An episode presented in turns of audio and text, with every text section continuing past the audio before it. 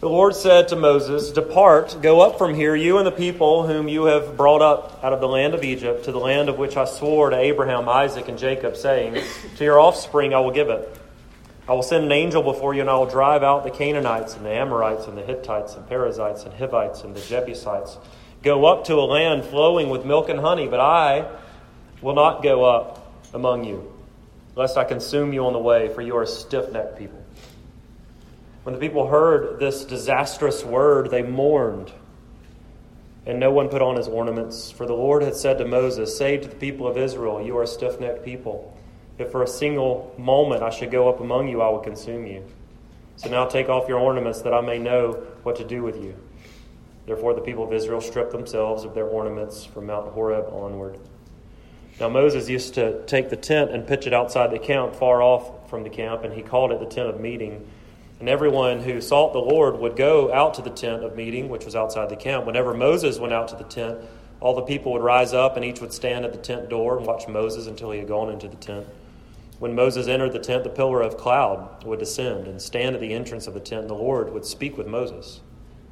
And when all the people saw the pillar of cloud standing at the entrance of the tent, all the people would rise up and worship, each at his tent door. Thus the Lord used to speak to Moses face to face as a man speaks to his friend. When Moses turned again into the camp, his assistant Joshua, the son of Nun, a young man, would not depart from the tent. Moses said to the Lord, See, if you say to me, Bring up this people, but you have not let me know whom you will send with me. Yet you have said, I know you by name, and you have also found favor in my sight. Now, therefore, if I've found favor in your sight, please show me now your ways, that I may know you, in order to find favor in your sight. Consider too that this nation is your people. And he said, My presence will go with you, and I will give you rest. And he said to him, If your presence will not go with me, do not bring us up from here. For how shall it be known that I have found favor in your sight, I and your people? Is it not in your going with us, so that we are distinct, I and your people, from every other people on the face of the earth? And the Lord said to Moses, This very thing that you have spoken, I will do. For you have found favor in my sight, and I know you by name. The grass withers and the flowers fade, but these are the words of the Lord, and they will stand forever. Would you rather is a very popular game in the Jones household right now.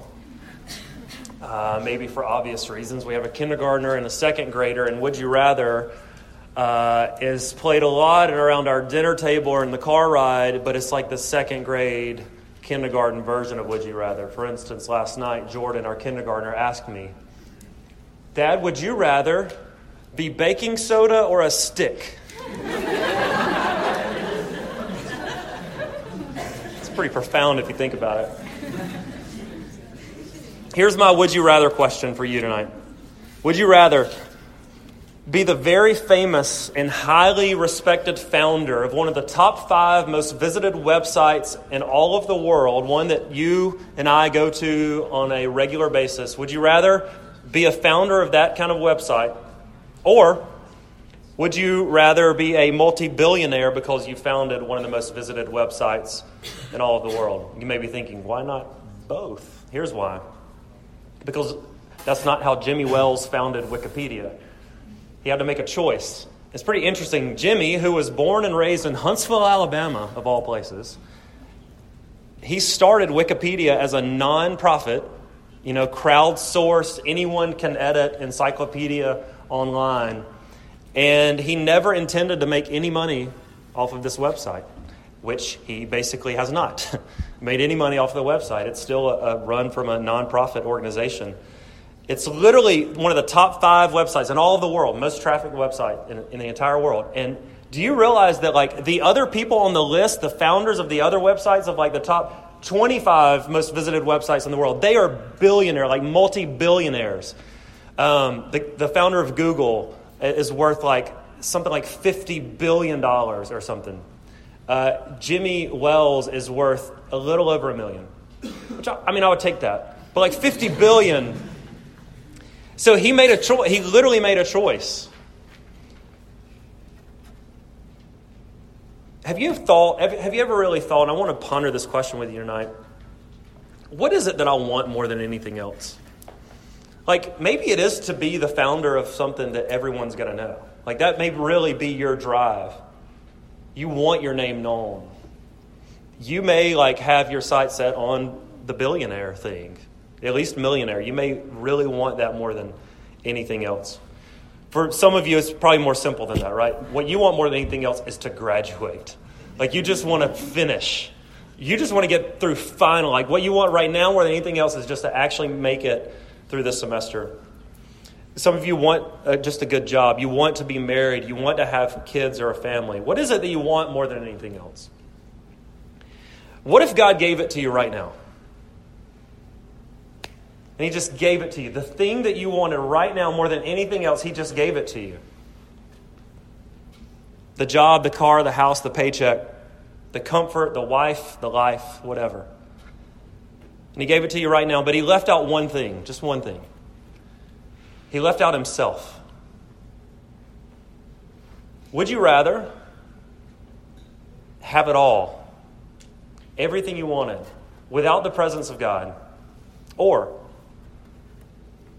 if given the choice, would you rather have God Himself, even if it meant you had nothing else? That's kind of the question of this text. It's really interesting where we land in this part of this Exodus story. I don't know if you realize God told them he would not be with them right off the bat. Did you catch that at the beginning?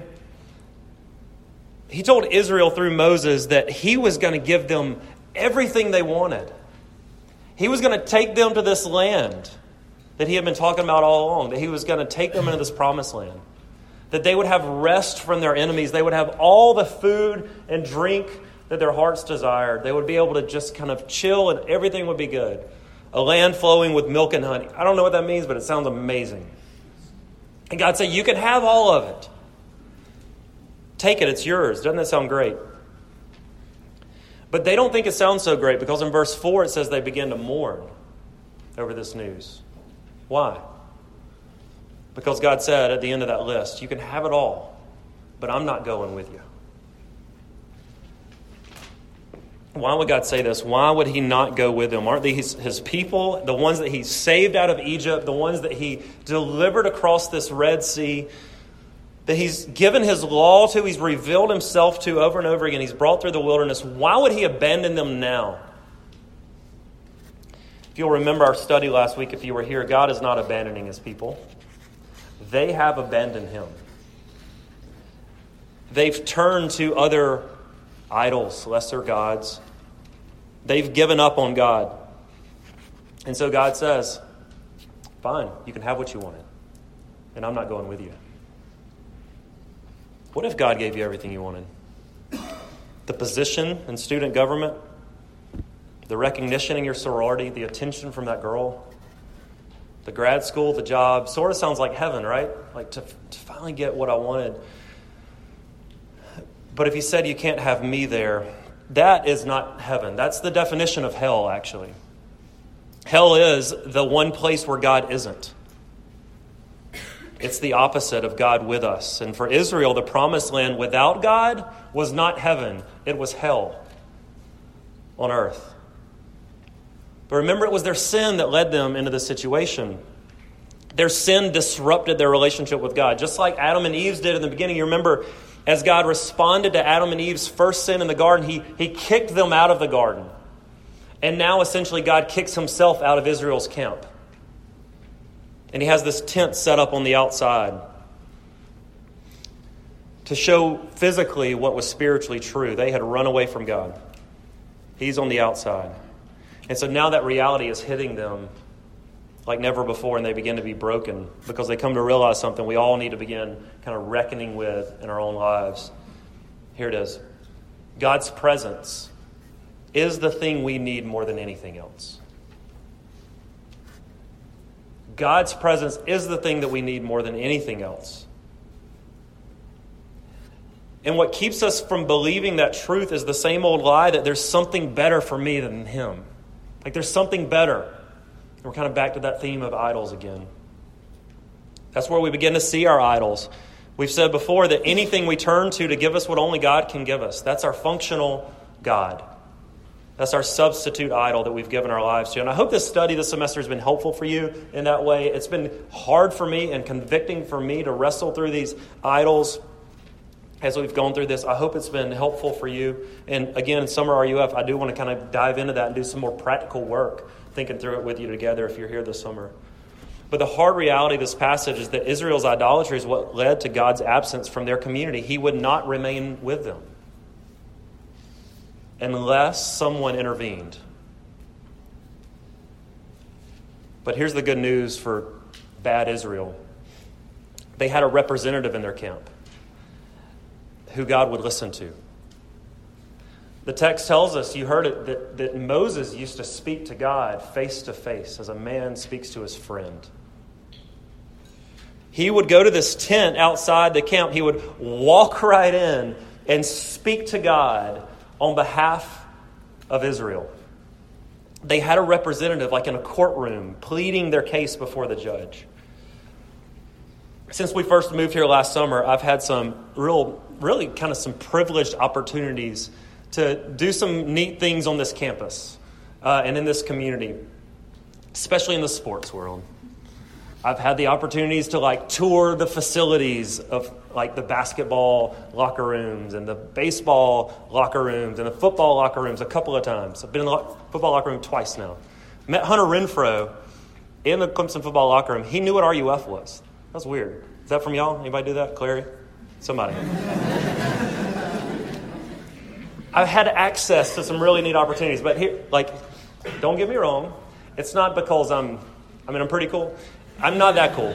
I, I have, like, I am there on behalf of someone else, right? Like, I have to have connections, and I've got some kind of cool connections in this town. A couple, you know, friends who are on coaching staff who've taken me to these places, and some other people in the athletic world.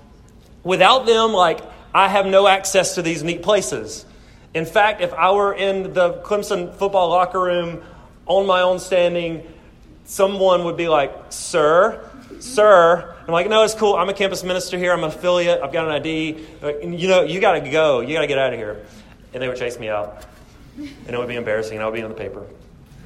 Anyway, the point is, but when I go with a representative, I, I get to really be in. I have these experiences.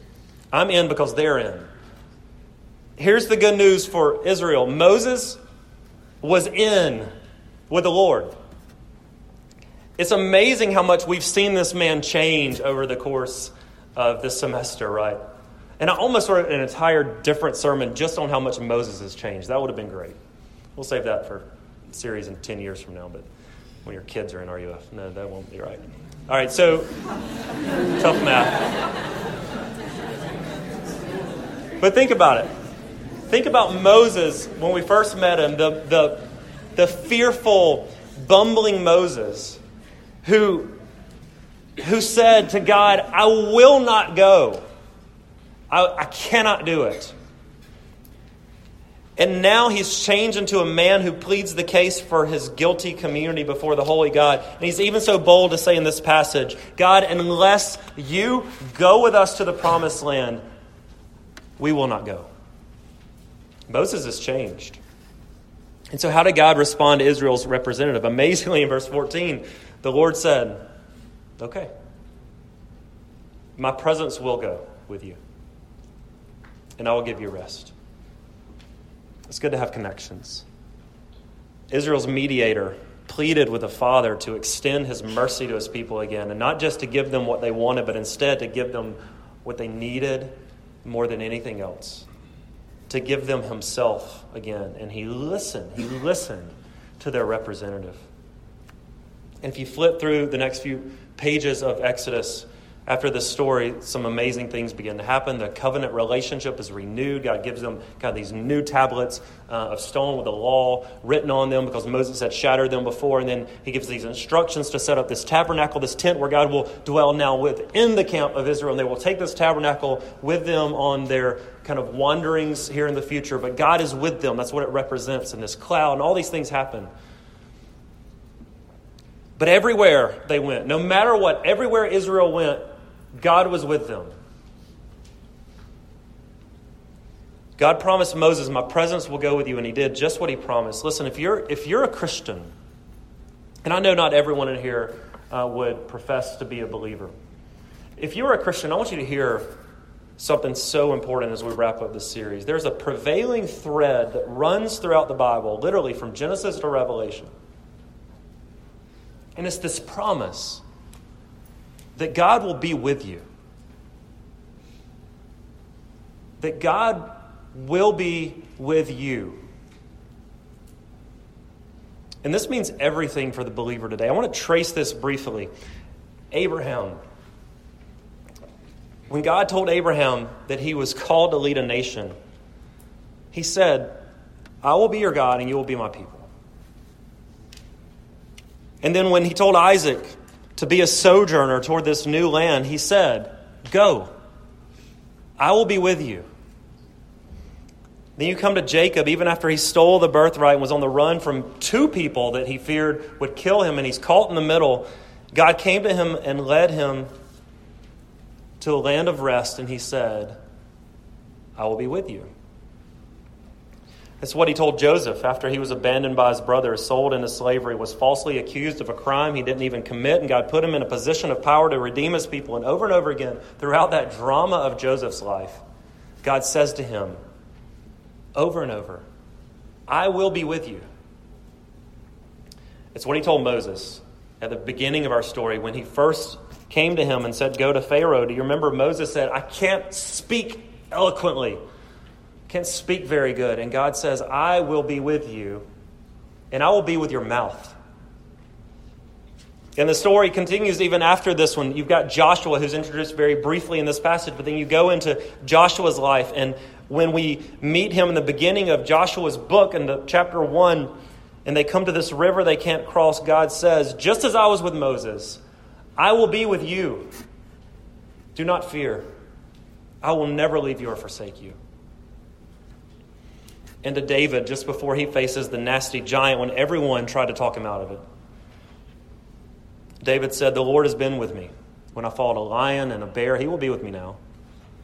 And even King Saul, bad King Saul, said, These were literally his words to David before he went to fight. And he said, The Lord be with you. And he was. And then to Isaiah, yes, we're going through the whole Bible. Isaiah prophesies of the bad things that are about to come for God's people, that they'll be in exile. And God says to his people through Isaiah, When you pass through the waters, I will be with you. Even in exile in a foreign land due to their own sins, the Lord says to his people, Fear not, for I am with you. Do you hear it? The thread that holds God's people together is the promised presence of God Himself with His people. No matter what they're facing, no matter what they've done or what's been done to them, God is with them. And then we cross the plain into the days of the New Testament. I was reminded of this even yesterday as I listened to a sermon by Pastor Sandy Wilson, who's in Birmingham. And he came to this passage where God promising to be with us meant that there would have to be a young woman who would bear a son, who would bear the scandal of having a son, having a child without being married and who would have to bear to watch her son die. And when Gabriel came to this young woman in Nazareth named Mary, you know the first words that he said to her were? Greetings, O favored one. The Lord is with you. And then comes the biggest reveal of God with us the world has ever known when the baby in little Mary's womb was born, and we know his name Jesus, Emmanuel. God with us. When God took on flesh and lived with us, when God took on flesh and lived for us. Listen, God with us is not just a theme or an idea or some theological study. God with us is the thing we need more than anything else. God with us is our hope in this life. And so you may be thinking, how is it that God is with me? Doesn't He know what I've done? the idols that I've worshiped, the sins that I'm hiding even right now, won't he leave and set up a tent outside the camp just like he did with Israel? You need to know that you have a better representative than even Israel did. Jesus Christ, our Emmanuel, is the final mediator for God's people who pleads your case and mine in the courtroom of the living God. But this time, he doesn't beg for mercy based on what we've done. He begs and pleads our case based on his own merit. The author of Hebrews says that Moses was faithful as God's servant, but Jesus Christ is faithful as God's son. And then in the very next chapter, he says, We have a great high priest who's passed through the heavens for us. Jesus, the very Son of God. We don't have a high priest who's unable to sympathize with our weaknesses, but we have one who has been tempted in every way, yet was without sin. So then, let us with confidence draw near to the throne of grace to receive mercy and find grace to help us in time, our need, in time of our need. Listen, you have, you have, even now, a representative you have a connection. God is with you. Because in Christ, God is in you. Can I give you one more God with us passage? The one that comes at the end of Jesus' life on earth. After his death, he spends several days with his disciples after his resurrection, and he is with them in Jerusalem. In a very famous passage at the beginning of Acts 1, he gives them some instructions. And through the instructions, he gives them a promise. And he says to them, You will receive power when the Holy Spirit comes on you, and you'll be my witnesses in this world. The promise for believers today is God is not just with you, God is in you. Through the very Spirit of God living in you, for all of your days until the day when you live with God in His presence forever. I love how Rankin Wilbourne puts it. I put, quoted him a lot this semester when he says, The only thing better than having Christ by you is having Christ in you. God is now in you. That is the good news for God's bad people, even today, sinners like you and me. And here's what I want to do I want to end this series with uh, four implications for what this means for us as we close out our time. Four huge implications that this reality that God is with you has for anyone who is in Christ. And listen, if you're not a believer in Christ, what I want you to hear is this is an invitation. This is the very thing that you may be looking for. This is the truth that you can have and own if you would trust in what Christ has done, even tonight. So here's the four implications God with us means that you have a new identity. You are in Christ, and that means Christ is also in you. And everything that is given to Christ is promised to you in Christ. Ephesians 1 is a great passage that picks this up that you are adopted into the family of God. Every spiritual blessing, redemption and forgiveness and riches of his, his grace and inheritance you are in Christ, and Christ is in you. You are not your own. You were bought with a price. The price was the blood of Jesus himself. Now your identity is son or daughter of the living God. He is with you because he is in you. This means we don't have to go around chasing other lesser identities. You know, it's great to be a Clemson student. That's not the best thing going for you. You know, it's great to be in a relationship where you feel like you are so and so's boyfriend, so and so's girlfriend doesn't hold deep enough. Your accomplishments, what you do in the next 10 years, that's not who you are. Who are you? You are a son or daughter of the living God. That is your identity. You are in Christ, and Christ is in you. And because you're adopted into the family of God, here's the second implication you have real security.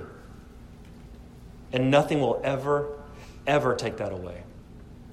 I recently heard an interview with a family who adopted a child from China, and things didn't turn out as planned. Elizabeth Fitzsimmons and her husband had applied for an international adoption, so they went through the long, very emotional process that many of you are really familiar with to be approved, and then eventually to be matched, and to get their visa, and to go and to meet, and to bring home their new baby daughter. But as soon as they met her, they knew something was wrong. Elizabeth and her husband had indicated that they couldn't take care of a child with any sort of disabilities or difficulties, long term illnesses. And actually, in the application, they had checked the box to say, we, we can't do this at this time. But once they met their placement, they learned that she had a form of spina bifida, and also there was a cyst on her spine. And the adoption agency, to their credit, basically gave the family a chance to back out while they're in the room with the baby girl. And Elizabeth said in the interview, she said, I knew this was my test, my life's worth distilled into a moment. I was shaking my head no before they had finished explaining. We didn't want another baby, I told them. We wanted our baby, the one who's sleeping right there. She is our daughter. We love her. I don't know how you think that God sees you. You may think that He's frustrated with you, that His arms are kind of wrapped in heaven and He's looking down, just continually shaking His head. So disappointed, so frustrated, so done with you. I don't know what image you have of your Heavenly Father. Can I give you one that the Bible gives you? She's my daughter. That's my son. That one over there, that one, he's mine. I love her. That's how God sees you. God looks upon you with a smile of a new dad because in Christ you are his perfect son, his lovely daughter. That's how he sees you. Nothing changes that. Nothing changes your standing before God. Nothing can separate you, as Paul says in Romans 8, from the love of God that comes to you in Christ Jesus. Nothing. That is your new identity, and that is your real security. On the cross, when Jesus cried out to his Father, My God, my God, why have you forsaken me? He didn't receive an answer. God was silent toward his son. He forsook his son on the cross. Why? Didn't he say? Didn't he say to Joshua, I'll never leave you or forsake you? Here's why. So that he would always hear your pleas. So that he would never forsake you. God gave up his only son so that you would never be given up. That is real security. Number three, you have a deeper purpose too. Your life is not your own, and neither is your major. Your job is not your own. Your family is not your own. Your home is not your own. God brings real and deep purpose to your calling as a student, as a friend, as a child, as an employee. Did you know that you are a nursing major to the glory of God to bring healing and hope into a very broken and dying world? That you're called to be an engineer to advance the kingdom of God in this world. That you are an artist to mirror the watching to the watching world the beauty and the creativity and the deeper thoughts of your God. You're an educator.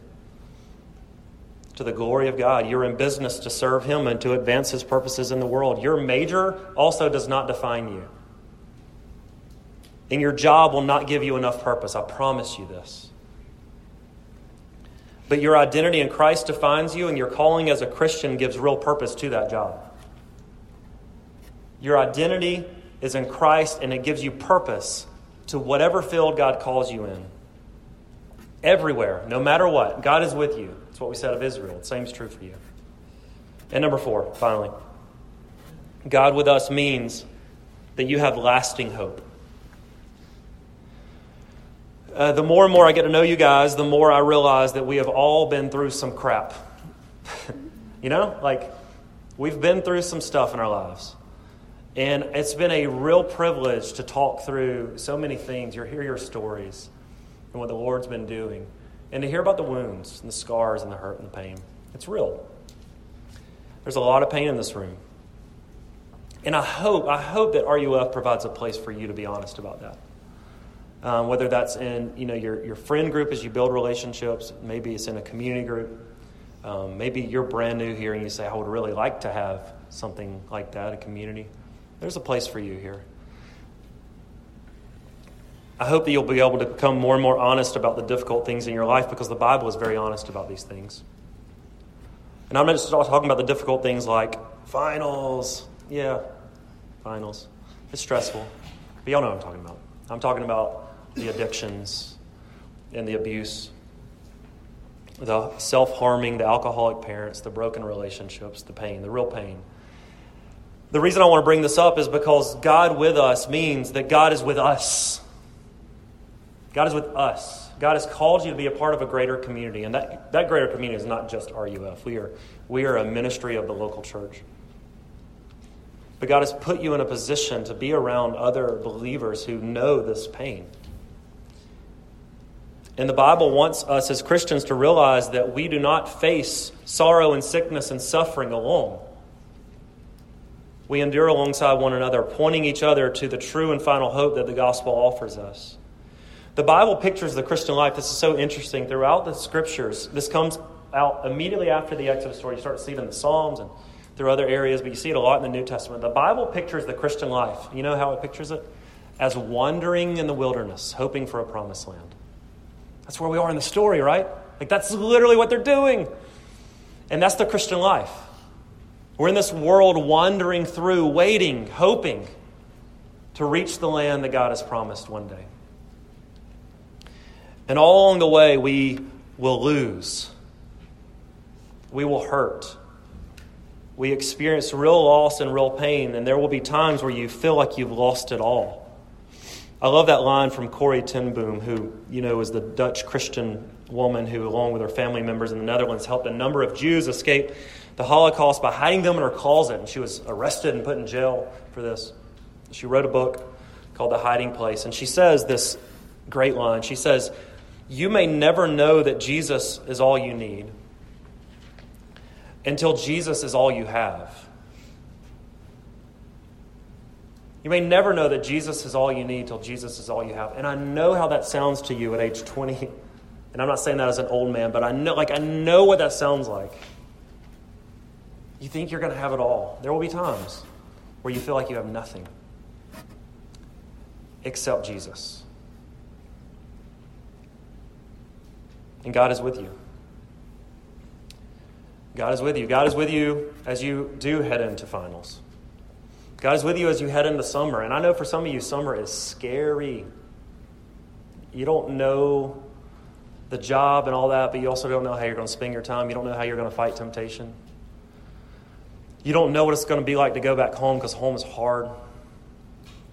The relationships are not good. God is with you this summer when you go on that trip, you know, as you head into that new world as a graduate, God is with you.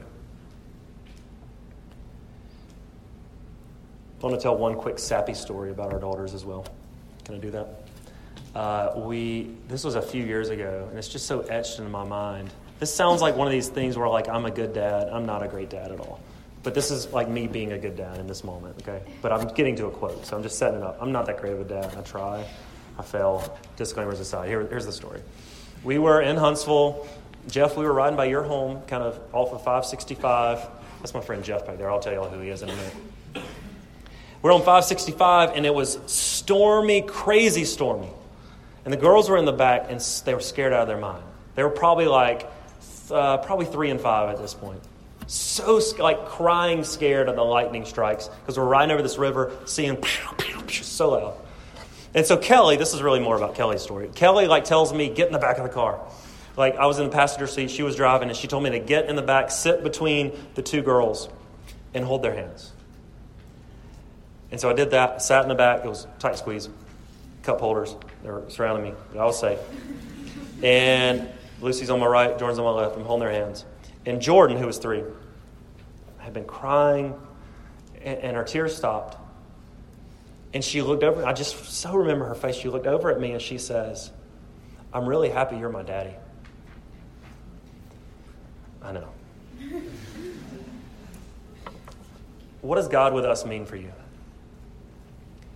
part of what it means is in the middle of the storm, everything's crashing down. But you might be able to look at, over at him and say, you know what?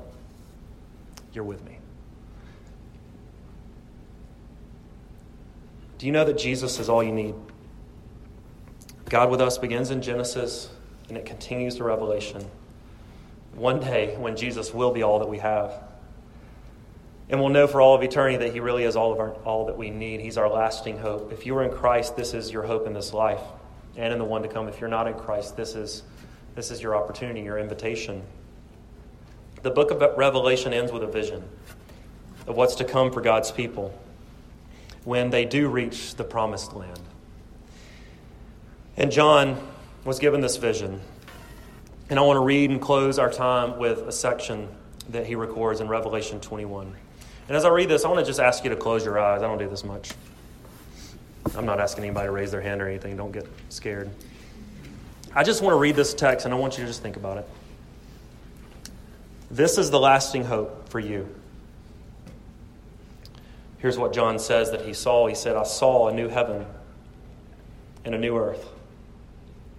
For the first heaven and the first earth had passed away, and the sea was no more.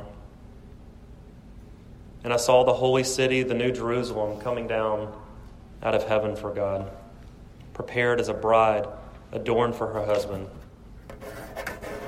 And I heard a loud voice from the throne saying, Behold, the dwelling place of God is with man, and get this, he will dwell with them. They will be his people, and God himself will be with them as their God. He will wipe away every tear from their eyes, and death will be no more. Neither will there be mourning or crying or pain anymore, for the former things have passed away. And he who was seated on the throne said, Behold, I'm making all things new. He said, Write this down, for these words are trustworthy and true. And he said to me, It is done. I am the Alpha and the Omega, the beginning and the end. To the thirsty, I will give from the spring of the water of life without payment. The one who conquers will have this heritage. I will be his God, and he will be my son.